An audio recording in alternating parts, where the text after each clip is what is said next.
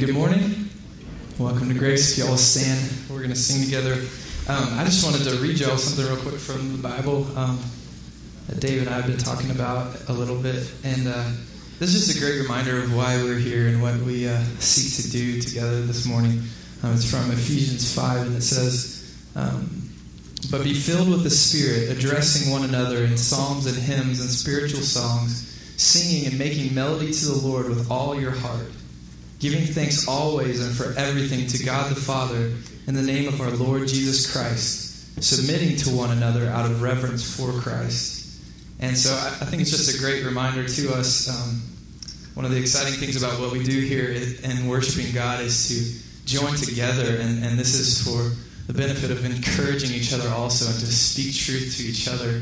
So I just encourage you, uh, it says submitting to one another if you're feeling a little bit tired or just not in it, just remember that this is to encourage the people around you as well, to lift up the name of the Lord as, as a church. So uh, let's just sing these words out together with everything we have.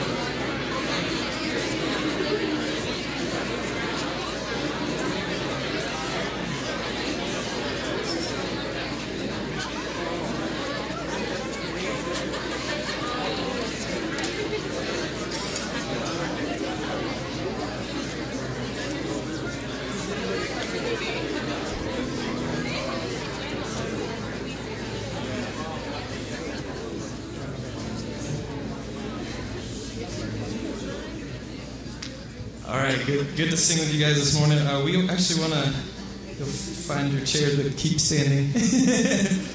we were trying to trick you. Uh, we wanted to teach you all a new song uh, this morning. Sorry, I'm trying to get my guitar tuned up here. Good deal. Almost. It's fighting me. There we go.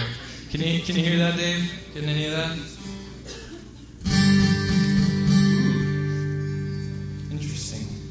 I broke a string. I was trying to hide it, but I'm not smooth enough. Okay, cool. That'll work. So we wanted to teach you guys this new song. Um, so don't be scared if you if you uh, don't know it, but uh, just kind of listen along and you'll get the hang of it. So let's sing out together.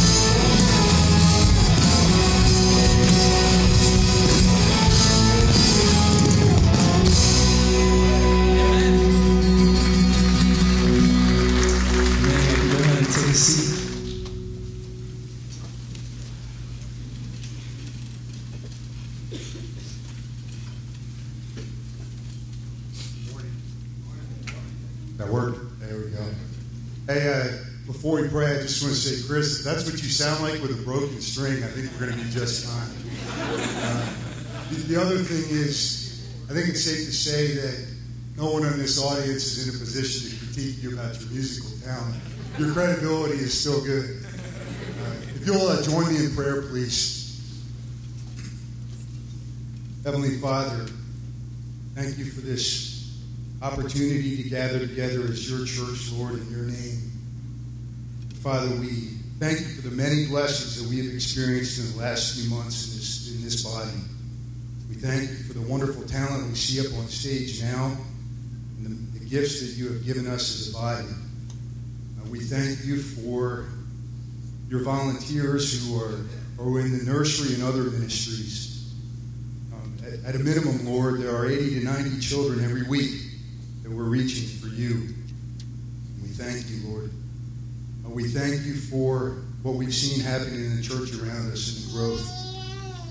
Uh, but Lord, we ask for your continued guidance that you help us understand what is central, and that is Jesus Christ. Help us to never lose sight of that and to continue to execute your will. We ask that you be with Dave as he prepares his words today and that you work through him so that we may understand what it is that you would have us know. We ask for your continued blessings upon the church. In the name of your Son, Jesus Christ, we pray.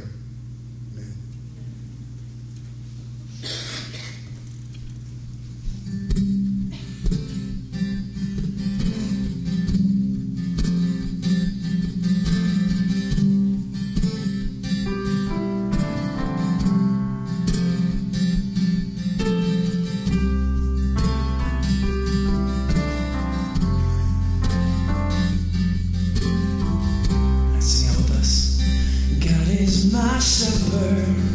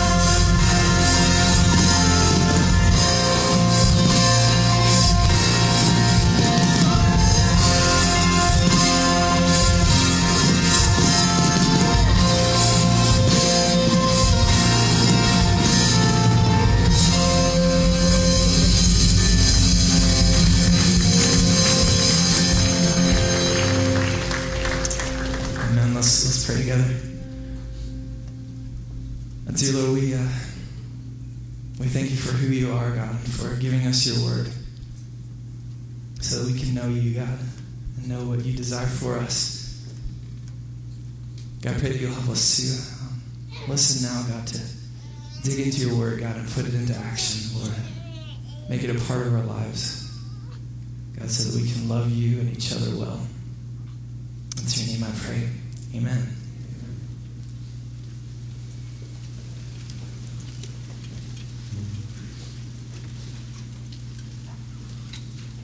Good morning again. Y'all hear me okay? Sound quiet. There we go. Okay, that's a little louder. It's better. Thank you. Uh, if you'll open up your Bibles, if you have one, to Luke chapter 15. We are in Luke chapter 15 today. And uh, if you don't have a Bible, we've got some black Bibles under the chairs, and we're in page 875. 875, you'll find there. Luke chapter 15. Wanted to remind you of a couple of things in our bulletin. Uh, we just had too many to say it all at once earlier, so I'm going to add a couple more now. Um, one is deacon nominations. We are taking nominations from the congregation for new deacons. Deacon is uh, just a Greek word that means servant. Uh, for some reason in the history of the church, we've held on to the Greek word instead of using the English one. But basically, it just means the official servants in the church, those that help uh, take care of uh, money and the building and just assisting the elder board and all kinds of different ministries here at the church. And so, if you know of a man that fits these qualifications in this light green insert, uh, if you could nominate his name there, put his name down, uh, and ways you've seen them serve as an example in the body, uh, that would be great. And you could uh, write that down and put that in the box for us. We're taking more nominations for those. Also, want to remind you in the different green, what is that, brighter green? The brighter green color. Uh, we're asking for people to commit to the evening service. We're starting an evening service after Labor Day, September 12th. Um, and we'd like at least a handful of people to show up for that. So if you are willing to commit to that, that would be a blessing. I think we've got about 20 people committed right now, 20 or 25. We're looking to get about 50 people committed to that service. Uh, people that would just kind of call that their home for this school year. Um, you're not committed for the rest of your life, but if you could commit kind of for this school year, that would help us kind of get that started. Uh, I also want to recognize those that are about to deploy here in the next few months. We have a lot of folks that are deploying.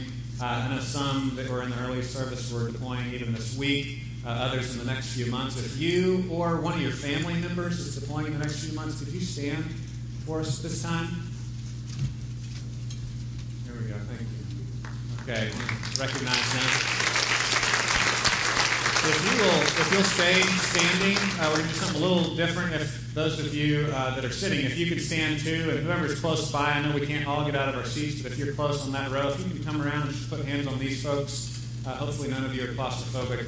Um, we'll lay hands on you, and, and I'm going to lead us in prayer for you guys. I'll pray also for those that are currently deployed already as well. Let's pray. Father God, we thank you for those that are willing to give of themselves.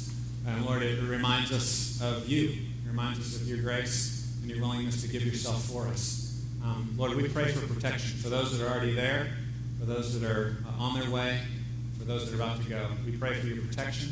We pray that you would remind them that you are with them, you are their good shepherd, and that you walk beside them through um, difficulty, through danger, and that you comfort them, and that you feed them. Lord, I pray that they would know your presence and that they would be a light for you wherever you take them. Lord, I pray for the families that are left behind that you would encourage them, that you would allow us to be your hands and feet here to encourage them in real ways, uh, to bless them, to comfort them. And Lord, we pray that through difficulty you would be glorified, that you would be honored as we depend on you, as we trust in you. We pray this in Jesus' name. Amen. Thank you, guys. As I said, we're in Luke 15 this week. This summer, we've been doing a topical series. We usually uh, focus on particular books of the Bible. Uh, and so we've been doing a uh, topical series as kind of a transition point in the summer uh, through the different uh, stations and positions that God calls us to. We called it In God's Family. We looked at different roles that God has us in. We looked at work relationships and marriage and what it means to parent and, and different things like that. Tried to understand God's God's ideals for us in that situation. And we, we kind of tried to bring it back again and again to that realization that we have to first understand that we're God's child before we can fulfill any other position that we have. If we don't get that straight and we live as an orphan, then we're going to kind of mess up any other, any other station that God calls us to in life. Because we're going to be uh, fighting and strapping to take care of ourselves instead of living in dependence on God and living in dependence on His grace. And so we had a good time this summer uh, studying through that together. Uh, just for the next few weeks, as we transition into a new school year, we're going to look at uh, our mission statement. Our, vision at Grace Bible Church is that we exist to glorify God by multiplying followers of Christ among every people group. We take that directly out of Matthew 28 18 through 20.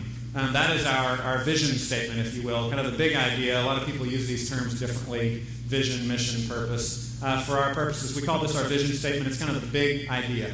Okay? And then we try to bring that down a notch to our mission statement, which is that we would trust God's grace, that we would submit to His Bible, and that we would be His church. Uh, and you may see a progression here, and we, we're kind of trying to communicate a progression here. People need to meet God and understand who He is and, and begin a relationship with Him.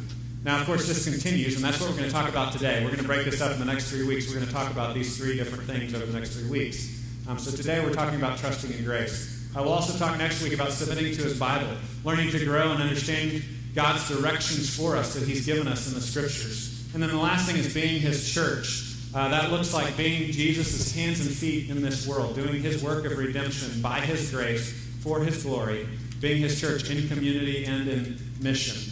Um, so today we're going to focus on trusting in God's grace. As I said, these are a progression, but we'll also note that most of these things we kind of stay on our whole life as well. As we talk about trusting in God's grace today, we need to understand that trusting grace is how you begin a relationship with God.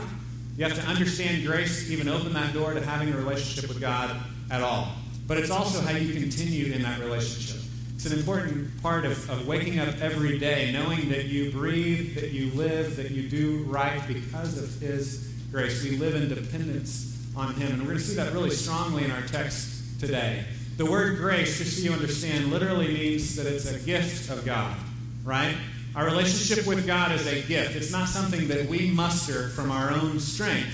But grace, by definition, by definition means a gift. It's something that God gives to us. It's not something that we give to ourselves. So that's what grace means as a theological term, um, and it's our job to trust that God is actually gracious. It's a hard thing to remember, but that's what we're going to try to remember today as we look at Luke chapter 15. Uh, what we see here is the parable of the prodigal son, as it's famously called. We're going to look at verses 11 through 32. And in the parable of the prodigal son, it's the third in three parables. Jesus gives this string of three parables showing us that God rejoices to accept sinners back into his life. That he sees sinners as, as something that's been lost that is now found. And that's a repeated theme that he hits in three parables in a row, and we're going to start here in this third parable. We'll touch on the other ones a little bit later, but we'll start in verse 11. So if you'll read with me, Luke 15, starting in verse 11. It says, And he said, talking about Jesus, there was a man who had two sons. So it's not just a parable about the prodigal son, it's a parable about two sons. That's an important thing to remember. The younger of them said to his father, Father, give me the share of property that is coming to me. And he divided his property between them. Not many days later, the younger son gathered all he had and took a journey into a far country, and there he squandered his property in reckless living. And when he had spent everything, a severe famine arose in that country, and he began to be in need. So he went and hired himself out to one of the citizens of that country, who sent him into the fields to feed pigs. Not a nice job. And he was longing to be fed with the pods the pigs ate, and no one gave him anything. But when he came to himself, he said, How many of my father's hired servants have more than enough bread? But I perish here with hunger. I'll arise and go to my father, and I'll say to him, Father, I've sinned against heaven and before you. I'm no longer worthy to be called your son. Treat me as one of your hired servants. And he arose and came to his father. But while he was still a long way off, his father saw him and felt compassion and ran and embraced him and kissed him. And the son said to him, Father, I've sinned against heaven and before you. I am no longer worthy to be called your son. But the father said to his servants, Bring quickly the best robe and put it on him, and put a ring on his hand and shoes on his feet, and bring the fattened calf and kill it, and let us eat and celebrate. For this my son was dead and is alive again. He was lost and is found. And they began to celebrate. Let's pray. Father God, we thank you for your word. And Lord, I pray that as we look at it today, that your spirit would open our eyes. Because it's not natural for us to, to think this way. It's not natural for us to see the world this way. Lord, help us to not trust in ourselves, but to trust in you. I pray this in Jesus' name. Amen. I think as we look at this story, um, we're going to be challenged not to trust in ourselves, but to trust in God instead of ourselves. And there's really two different directions that we go with this. Um, we often trust in sin and our own gut and kind of our own impulses, indulgence. That's one way that we trust in ourselves. That's kind of a non religious way to trust in yourself, kind of do your own thing, follow your own heart. And then the other way is that we would trust in our own goodness and actually think that we can do well enough on our own. Think that we can we can do what God tells us and do things right and achieve what we need to achieve by our own strength. Those are two what seem like opposite ways of living, right? The, the religious way to live and the non religious way to live. But they're both forms of trusting in ourselves.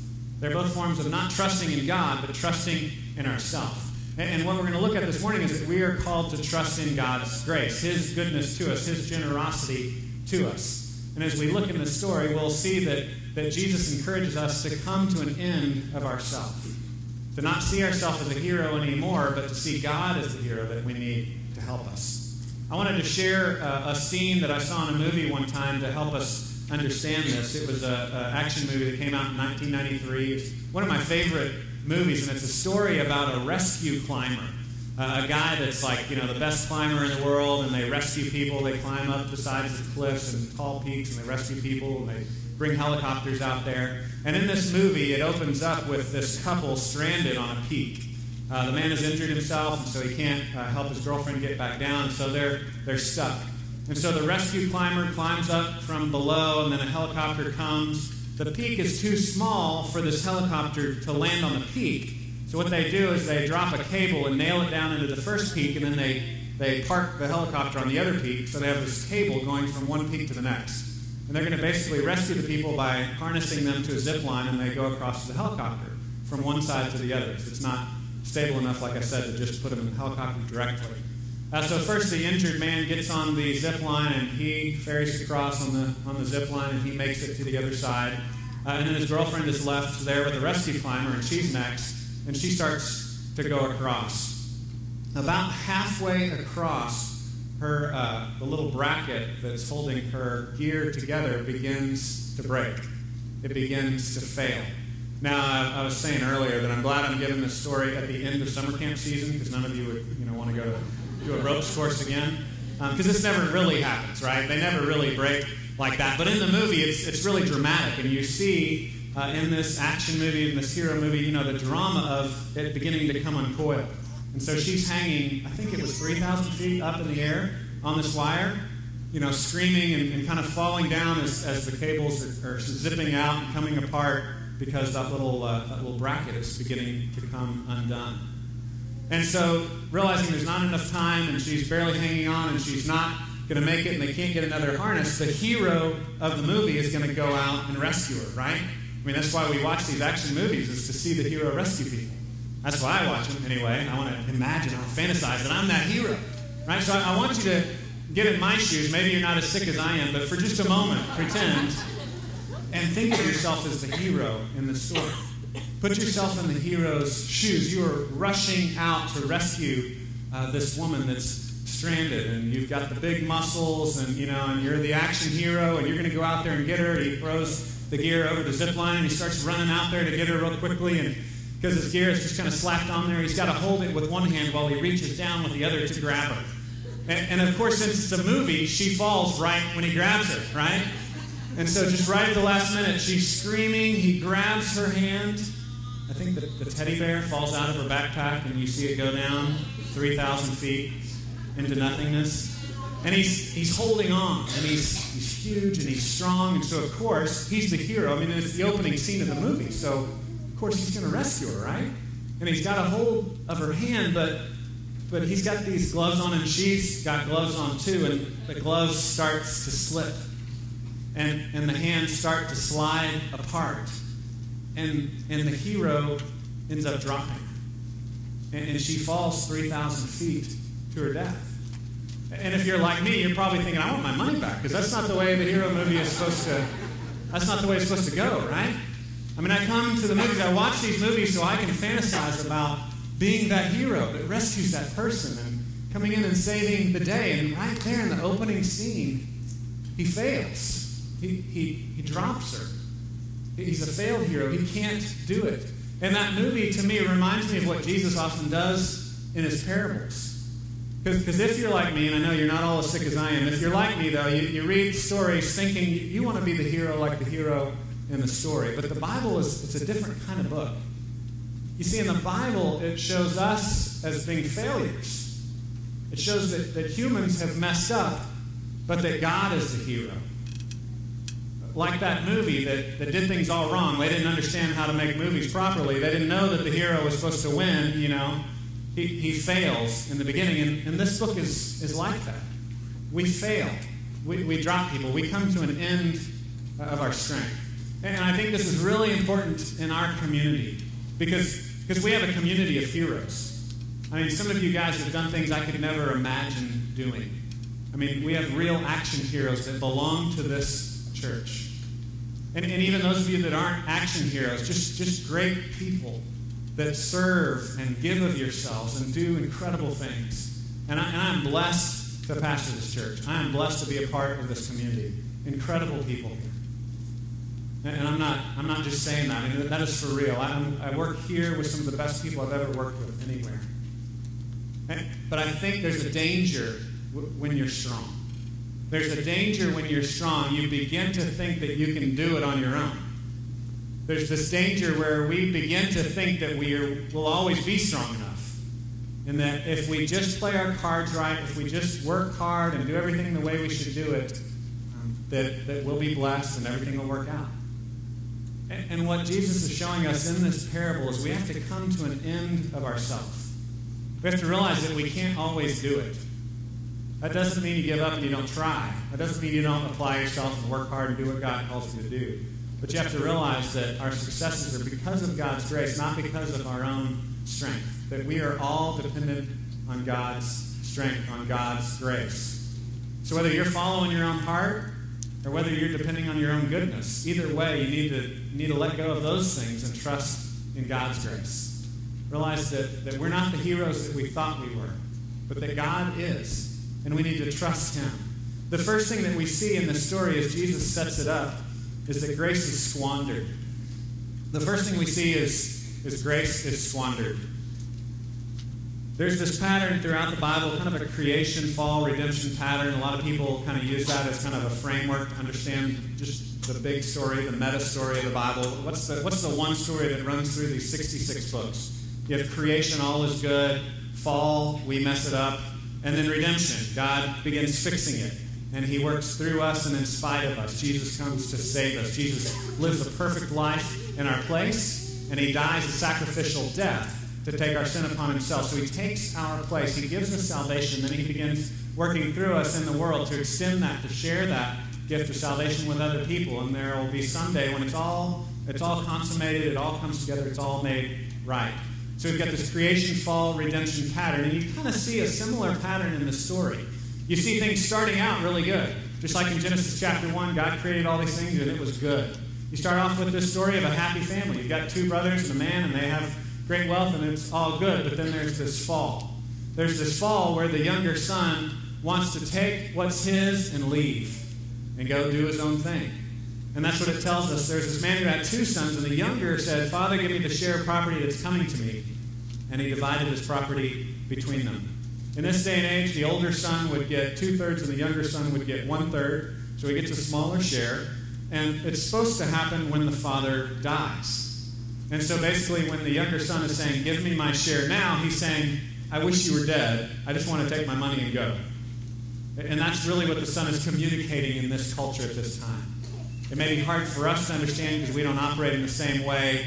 Uh, most of us won't have anything to pass on to our children but debt. But back in, back then, you know, they had they had stuff and they had great wealth, and he was supposed to wait until the father died, and then it would be split up. But he's saying, Father, I wish you were dead. I just want to take the stuff. I just want to go and do my own my own thing. It says in verse 13, not many days later, the younger son gathered all he had and took a journey into a far country. And there he squandered his property in reckless living. So he took the grace he'd been given, he took all these riches, this wealth that has been given to him, and he just squandered it. He just blew it. He wasted it. Verse 14 says, When he had spent everything, then a severe famine arose in that country, and he began to be in need. He spent everything he had, and then it got worse. Famine struck. Verse 15 says, So he went and hired himself out to one of the citizens of that country, who sent him into his fields to feed pigs. I have a picture here of pigs to remind us they're dirty and disgusting, right? Anybody here ever worked with pigs? They're filthy, right? And, and they're filthy to us, right? But they're a whole other kind of filthy for a Jew. Because the Jews were forbidden to touch pigs, they were forbidden to work with pigs, they did not eat pig. Um, this was an unclean animal. It was part of their symbolic uh, purity. There's all these laws in the Old Testament where God makes them be pure symbolically to communicate something. We've talked about that before, kind of like God's ancient flannel graph to communicate things to people, to show people that God is holy. So, so as a symbolic rule, they were not to eat them. But we also know, you know, from modern technology that they really are filthy. You know, that, that pig is pretty bad for you, and you got to be real careful to, you know, cook all the germs out of it and that sort of thing. And so this was a filthy animal, and, and even more filthy for him. And so he had hit rock bottom here. I mean, this was the worst of the worst. And, and in this context, in the first century, Jesus telling this story, this would have probably uh, made people gag. You know, I mean, it's easy for us to just kind of sit back cold and cool and be like, oh, okay, pigs, things were bad, all right. But I mean, this would have been like, you know, I mean, he would have been like, oh, people hearing that story, you know how you just kind of, you're revolted when you hear something? You know, somebody describes something, and I won't try to do that to you this morning, but Jesus did, so it's okay, right? So if I ever do do that, it's okay. I'm following his lead. But but basically, he's just I mean, he's sickening people. Everybody's like, oh, oh, pigs, gross. And it says it gets even worse. He was longing to be fed with the pods that the pigs ate. No one gave him anything. I mean, he he had hit rock bottom. This was as bad as it could get. Now, now some of you have already hit that place. I know some of your stories. You have hit bottom, and, and like this guy, you, you woke up and you called out for help, and God began to help you. Some, some of you, though, you're still pushing it. You're still trying to see how far you can go. You're still trying to figure out where bottom is. And I want to encourage you that, that when you get to that point of hitting the bottom, that, that we have a gracious God who is there. He, he will open up his arms to you. And you know what? You don't even have to go all the way down. You, you could ask for help now. You could call out to him and help. now. We have this idea that, that it, it'd be embarrassing, so we don't want to do it, right? We don't want people to know what we've done, so we kind of keep trying to do it on our own. I want to encourage you what it says in Matthew 5 that blessed are those who mourn, because they will be comforted. It says, Blessed are the meek. Meek just means the lowly, because they will inherit the earth. It says, Blessed are the poor in spirit, those who have nothing, who are spiritually bankrupt. For God will give them the kingdom of heaven. You, you've got to come to that place. Like I said, you, you don't have to hit your rock bottom, but you have to come to a place of brokenness before God, realizing that you need Him, realizing that you need His help. You have to come to that place personally and ask for Him to help you. Like I said, don't, don't wait until it gets as bad as it can get. You, you can ask for help now. In verse 17, it says, When he came to himself, he said, How many of my father's hired servants have more than enough bread? But I perish here with hunger. I'll arise and go to my father, and I will say to him, Father, I have sinned against heaven and before you. I am no longer worthy to be called your son. Treat me as one of your hired servants. And he arose and came to his father. We talk about this a lot. In, in recovery ministry, the first part is, is recognizing that you have a problem. The first part is recognizing that you've blown it and you need help. That's the first part to, to getting help, is, is getting to that place of, like what Jesus describes in Matthew 5, that, that you are spiritually bankrupt, that you are meek, that you have nothing. You're mourning over your lack and over your brokenness. That, that's the first step. The, the traditional uh, churchy word for it is confession. A lot of times we think of confession as a particular act, right? Uh, different churches have different ways they do confession. Some do it as a part of the liturgy in the corporate worship service, some do it as individuals with a priest. Um, the word means agree, it means say the same thing as. That's what confession means. So in the Bible, when you read the word confession, it means say the same thing as. And so, what God is asking you to do as a believer is say the same thing that He says about your sin, right? He, he already sees your sin. He wants you to admit it as well. He wants you to be willing to say, I've blown it. Just like this guy here, I've sinned against heaven and I've sinned against you. We have to come to that point of being willing to confess that, of being willing to admit that, of being willing to say, I've, I've blown it and I need God's help. I need His rescue. I've squandered what He's given me. And then it gets good. The next section is grace and joy. It says, While he was still a long way off, his father saw him and felt compassion and ran and embraced him and kissed him. This is that word compassion that we've talked about before that's usually used just of Jesus. It's this uh, word that literally means your, your guts are moved. You're moved towards someone. It's, it's gut wrenching. It's heartbreaking. He, he's moved towards the son. It says he saw him from a long way off. He was looking for him. He was waiting for his son to come back.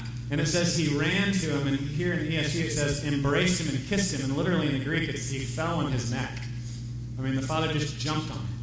It's amazing in this culture that the father ran to him as well. I mean, they didn't, they didn't do that. That was undignified in this day and time.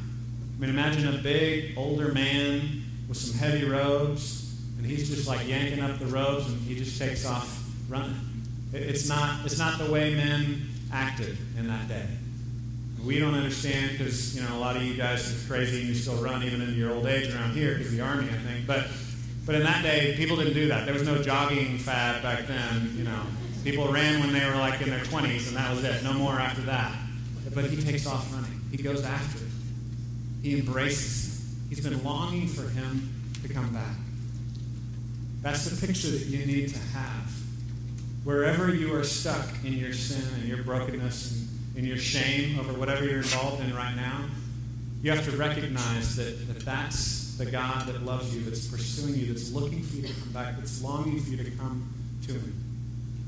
He wants you. He wants to embrace you and wrap His arms around you. So as the father said to his servants, Bring quickly the best robe and put it on and Put a ring on his hand and shoes on his feet. The son made his confession again in 21. i have sinned against you. I've sinned against heaven. He says, That's forgiven. He, he puts a great robe on him. He puts a ring on him. He puts sandals on his feet a robe was, was clothing him and covering him. Uh, the, the picture, again and again throughout the New Testament, is that we are clothed in Christ's righteousness. That yes, we have blown it, we have squandered sin, but God the Father wraps us in Jesus' goodness. So He sees us as delightful, as beautiful, as righteous, as brave as we were supposed to be, because we're covered in Christ. He puts a ring on his finger, and that wasn't just for decoration back there. It's not like just some random, you know, some random flash to have on his hand, but, but this was like a sign of authority. This would be like a signet ring, you know, that they would stamp wax or clay tablets with as a mark of the family. He's been welcomed back into the family business. It's kind of like he's put back as a as a signer on the checking account. You know, he is he's back in. He's got now authority again in the family. Slaves at that time would wear. Uh, they would go barefoot, and now he's being given shoes. He's, they're saying, You're not a slave. He comes back and he confesses, I've sinned, just make me a slave, just make me a servant. He says, No, I'm making you a son. I am welcoming you back in to the family. He says, Get the fattened calf and kill it, and let us eat and celebrate.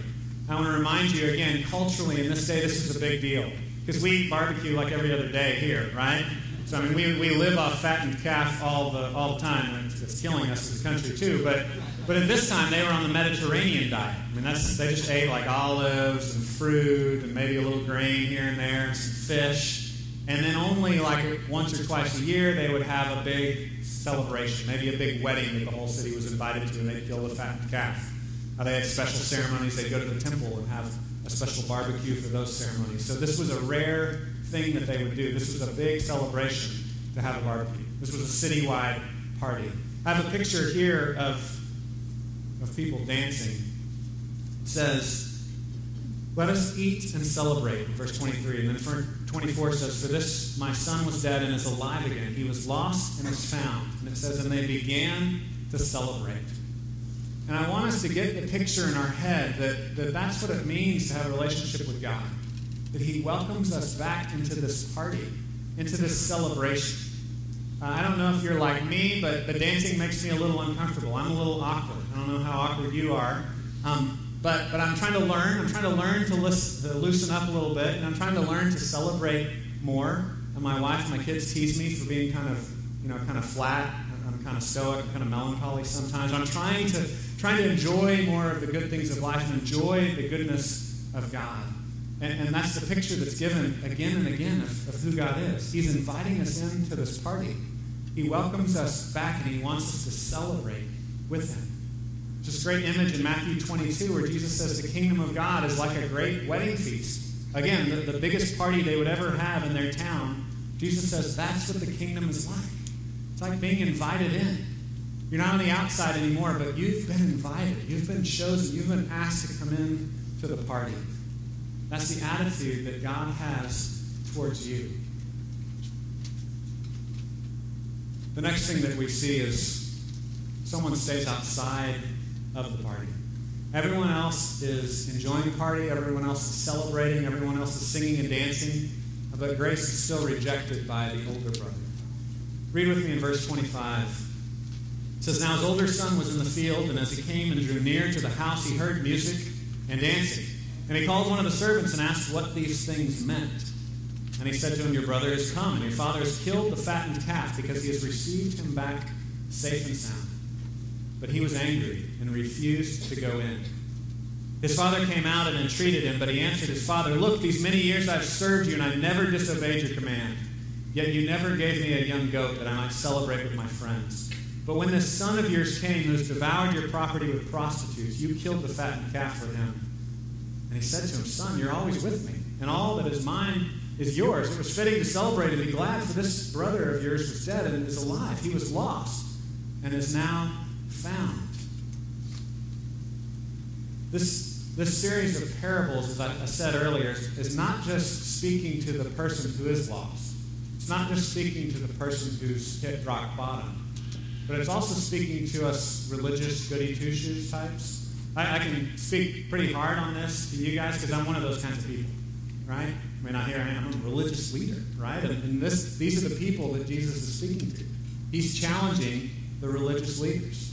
If you look at the beginning of chapter 15, before he goes into all these parables, verses 1 through 3, it says, Now the tax collectors and sinners were all drawing near to him, to Jesus. So the sinners, the rebels, the ones that were following their heart, they were, they were strangely attracted to Jesus and this grace, this God that would welcome sinners, that would forgive us of our sins. They, they were drawn to him, but that upset the religious leaders.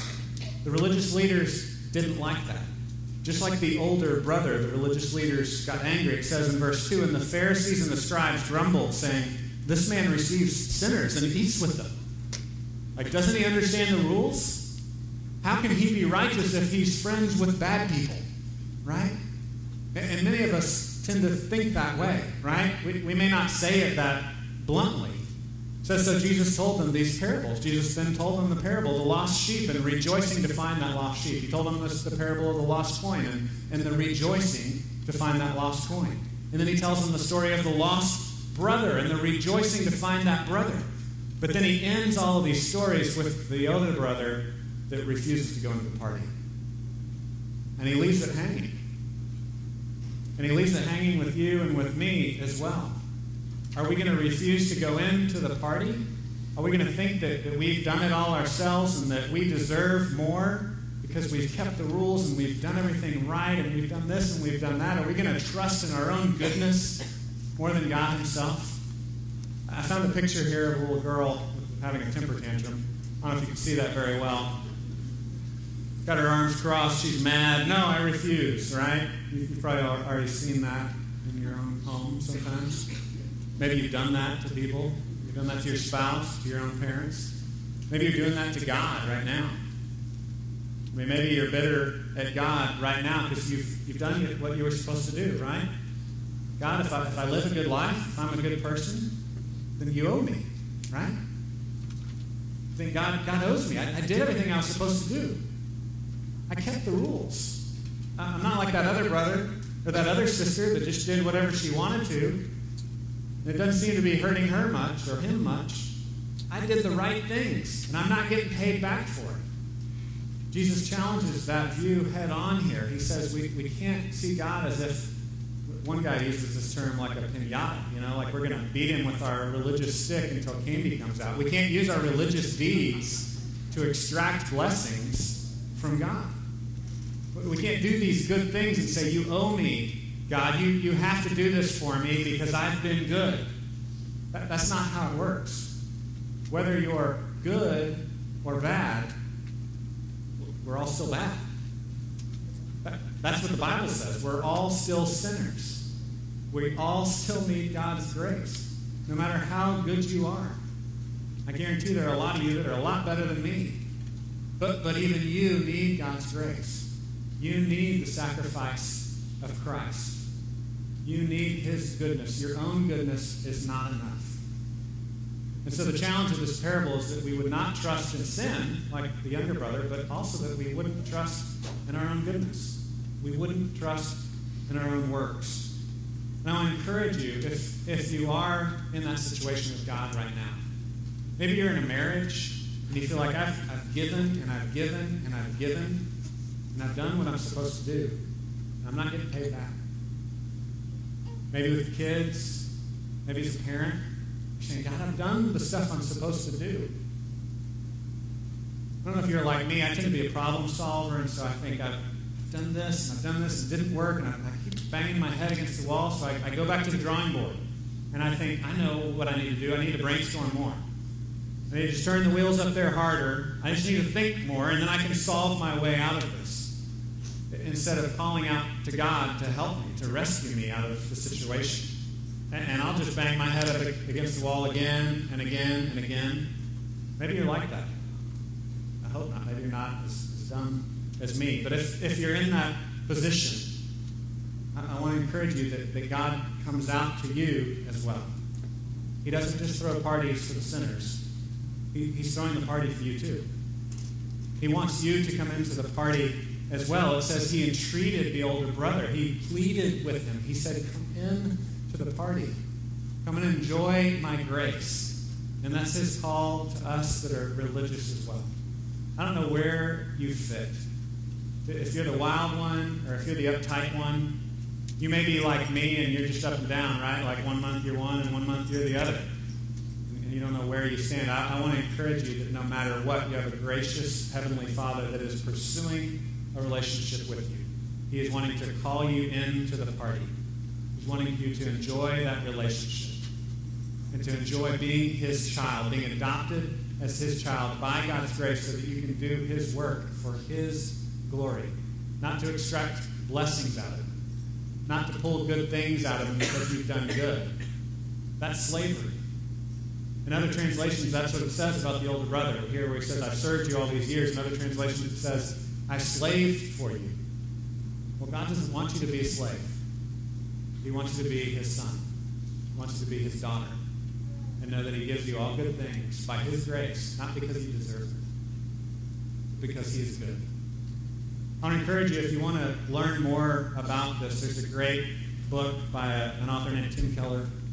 One of my favorite books called The Prodigal God. There's a few other books here as well that are on the same topic that I would encourage. Children of the Living God by Sinclair Ferguson. From Fear to Freedom by Rose Marie Miller and Transforming Grace by Jerry Bridges. These are these are great books. You can come up and look at them. Don't steal them; these are mine. But you can come up and look at them and maybe order one of your own. Uh, this one's interesting because he, he titles it "The Prodigal God," and we think, well, that's that's offensive, right? I mean, what, we always think because of the story in our, our cultural history that prodigal means naughty or prodigal means bad, um, but really prodigal literally means spending everything you have. Prodigal means you spend everything you have. So this is about this younger son that spends everything he has. And Keller points out that really it's about a God that spends everything he has on us. And he points out that when you understand the rest of the gospel, when you understand the book of Luke, that Jesus is the true older brother to these rebellious Israelites. This older brother, a party is being given with his inheritance, right? Because the younger brother took his inheritance, everything that's left is his. So this party is being thrown with the older brother's money. Well, Jesus is the true older brother that he's not going to be bitter about that. He's the one that's happy to spend everything he has for you. That's the story of the gospel. That Jesus gave himself. He spent everything he had to give his life for yours, to love you so that you can give yourself to others.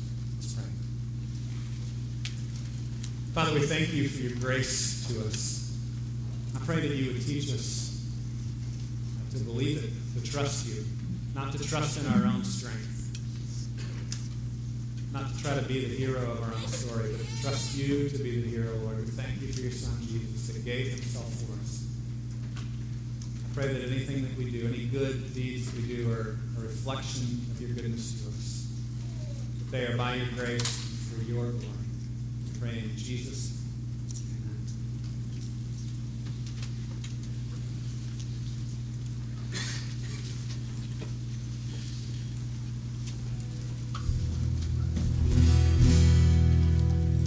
If y'all stand with us, let's sing out together.